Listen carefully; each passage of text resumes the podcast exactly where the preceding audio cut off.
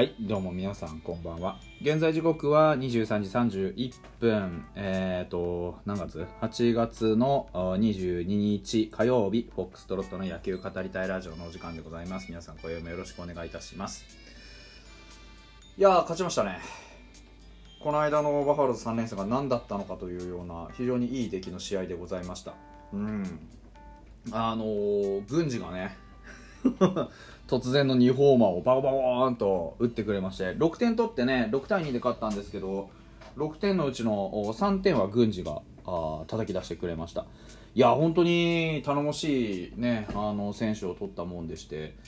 これまではね中日にいる時には、まあ、2軍の帝王じゃないかなんて言われていたらしいです郡司君。でもねいざこうやって、え1軍で活躍する姿を見ると環境がね与えるあの変化ってやっぱり大きいよなって思います。環境が主にあの与える変化ってメンタルですからね皆さん、うん、環境が変わったら気持ちが新鮮になるなんて言うじゃないですか。だからやっぱりその心の問題って非常に大きいわけですよ。多分あの郡司自身も中日にいる時はね多分その自分にかけられてる期待だとかそのなんて言うんでしょうね。えー、まあいわゆるその自分のね肩にのしかかっているものっていうのの重さを十二分に感じていたからこそやっぱりなかなかねそのプレッシャーみたいなものが本来のね力を出させない原因になってたんじゃないかなってあのまあ素人ながらね邪推しています。でそれがねトレードによってそういう重荷を一旦排除してあげてでチャレンジャーの気持ちをね、うん、あの思い出していただいたんじゃないかなって、うん、そのことによってまさにね水を得た魚のように今はこう生き生きとねバット振ってくれてるわけで、まあ、非常にそれがありがたいですよね。この試合の前ぐらいまではねあんまり左ピッチャー得意じゃないんじゃないかなみたいなデータが出てたんですけどでもいざこうやってね 早川あの早慶戦だったらしい。もう軽装戦かい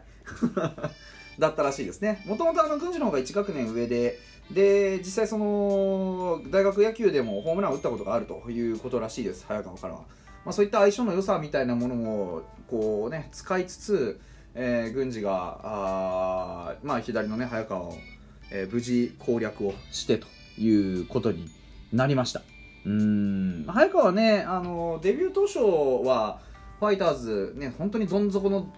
どん底の底の底みたいなファイターズから、まあ、ボロボロボロボロね、勝ち星を拾っていったわけですけれどもここ最近はそういうわけにもいかなくなってね、えー、これで7敗目ということのようです。6勝7敗だそうです。で加藤孝之がね、えー、7勝8敗の7勝目を挙げましたということでした。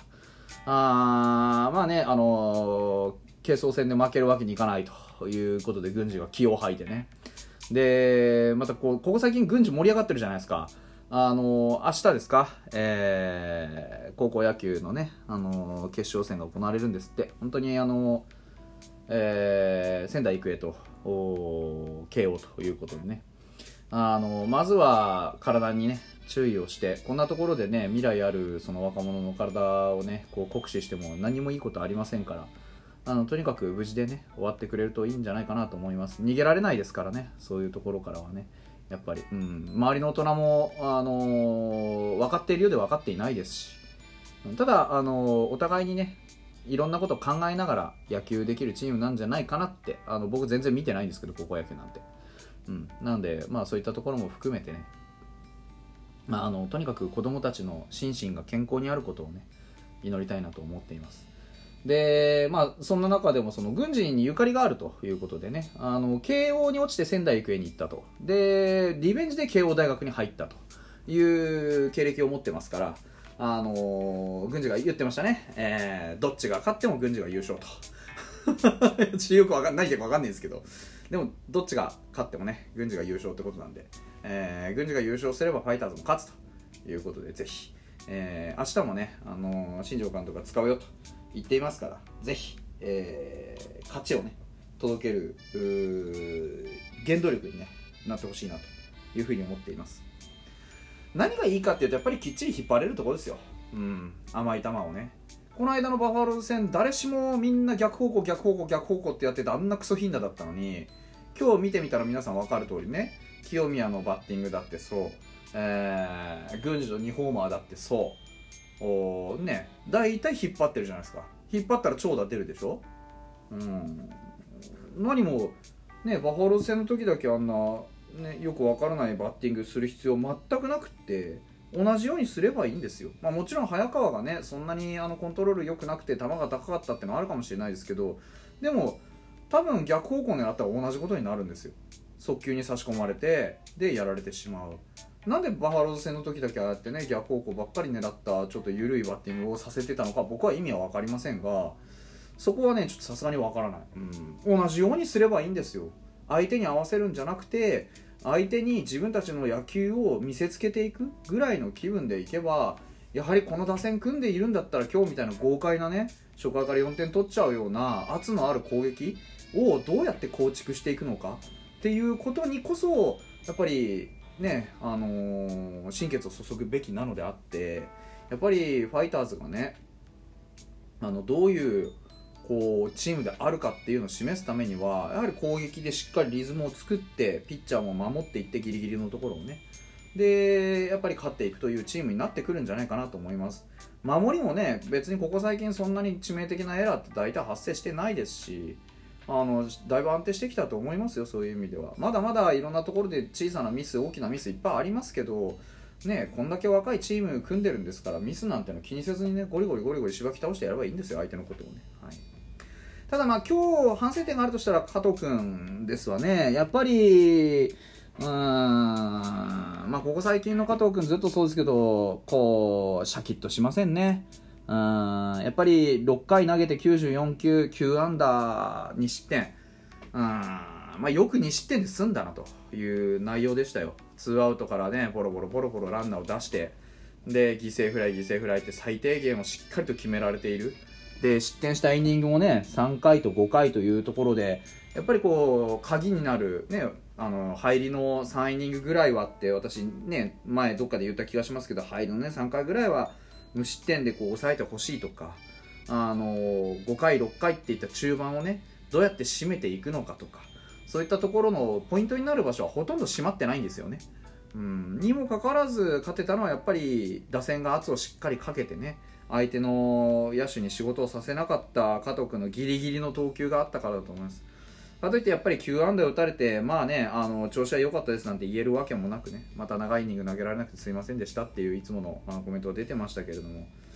まあ、やっぱりそんなね、悪いなりにも2失点で抑えたっていうところを今日は加藤君を褒めるべきなのかなとも思いました。あの大崩れしてもおかしくないイニングいくつかありましたし、そのイニングのね、あのしのぎ方をまあ、今回のねあのピッチングをよく覚えておいていただいてね。あのギリギリをどうするか。調子の悪い時にこそそのピッチャーの進化は出ますからね、うん、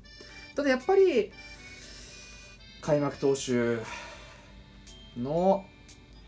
ピッチングとしたらもうちょっと被安打を抑えてほしいし三者凡退をしっかり取っていく。そういうピッチャーであってほしいなと個人的には思います、うん、物足りないなっていう感じはありますね、うん。ただ、あのー、今日はちょっとね、その、後を継いだ山本くんがね、ちょっとフラッとして、うん、大丈夫かってなったんですけど、ここ最近ちょっと山本くんね、あのー、登板、いやいやかさんでる傾向あるんで、ちょっと疲れ溜まってるのかな、コントロールなかなか定まってないなっていう感じでしたね。フォアボール2個。おあのー、8回をね、えー、8回の2アウトまで取ってね、えー、池田に交代ということになりました。池田君も本当にね、11球よく頑張りましたし、かなり際どいピンチをね、あのーしのいだので、本当に良かったなと思います。石川直也はまあ相変わらず3人で終われないなという感じはしますけれども、もう少し、えー、投球の精度を上げていってほしいなという感じはありますが、まあ、全体的に今日はピッチャーは頑張ったんじゃないでしょうかね。あのー、被安打9打たれた加藤の後ろはね、あのほぼほぼ完璧に抑えてきましたからね、河野君も非常によく頑張りましたし、うん、やっぱりそれぞれがね、できる最低限の仕事をしっかりとこなしていくという意識があれば、これぐらいのことはできるんじゃないでしょうか。はい、で、明日は、えっ、ー、と、ポンセと松井優飛、優飛、優飛って書いて何て読むんだ？友高。はい。タカが読めねえよ。松井友高君の投げ合いということになります。ポンセ、前回ね、いい、えー、感じの勝利を、前回そうだっけ？えー、当ててますからね、まああのとにかく試合は作ってくれるもんじゃないかなというふうに思っています。パワーでね、ぐいぐい押し込んでいく力強い投球で、えー、チームにリズムをもたらしてほしいなと思います。はい。えー、前回言ってました、お便り来てました。はい。あのー、じじさんです。ありがとうございます。いつもね、あのー、聞いてくれているということで、ポイントの期限期限が切れると毎日通知が来るので送りますと。ありがとうございます。ほぼ毎日拝聴しているファイターズファンですということでね、あの東京に、えー、の近くにいらっしゃるということで、あのもしね、何かご縁があれば どっかでお会いできればいいなというふうに思っております。はい。いつか行くぞ、エスコン。いつか会いたいホックスさん、頑張ってくださいというふうに、あの、送っていただきました。ありがとうございます。ね、ぜひどこかでチャンスがあれば、あの、お会いできたらななんて思っておりますので、はい。よろしくお願いします。さあ、あのー、シーズンも終盤になりましてという話をずっとしてますけれども、シーズンが終盤になりましたから、あの、日々ね、成長していく選手たち、だいぶ仕上がってきてる選手もいますからね。うん、あのぜひ万波中正にはもう一発打ってほしいです。まだまだ打球上がってこないね。ちょっとあの調子あんまり良くなさそうですけれどもね。あのぜひ狙っていただいてね、うん、あれをね、うん、ということを私は期待したいと思ってますね。これ以降そういうねあの長打が乱舞するような試合をね、えー、していただきたいなというふうに思っております、はい、そんなところでしょうか。明日のポンセに期待しつつ今日はここでお別れしたいなというふうに思っております。それではまた明日です。バイバイ。おやすみなさい。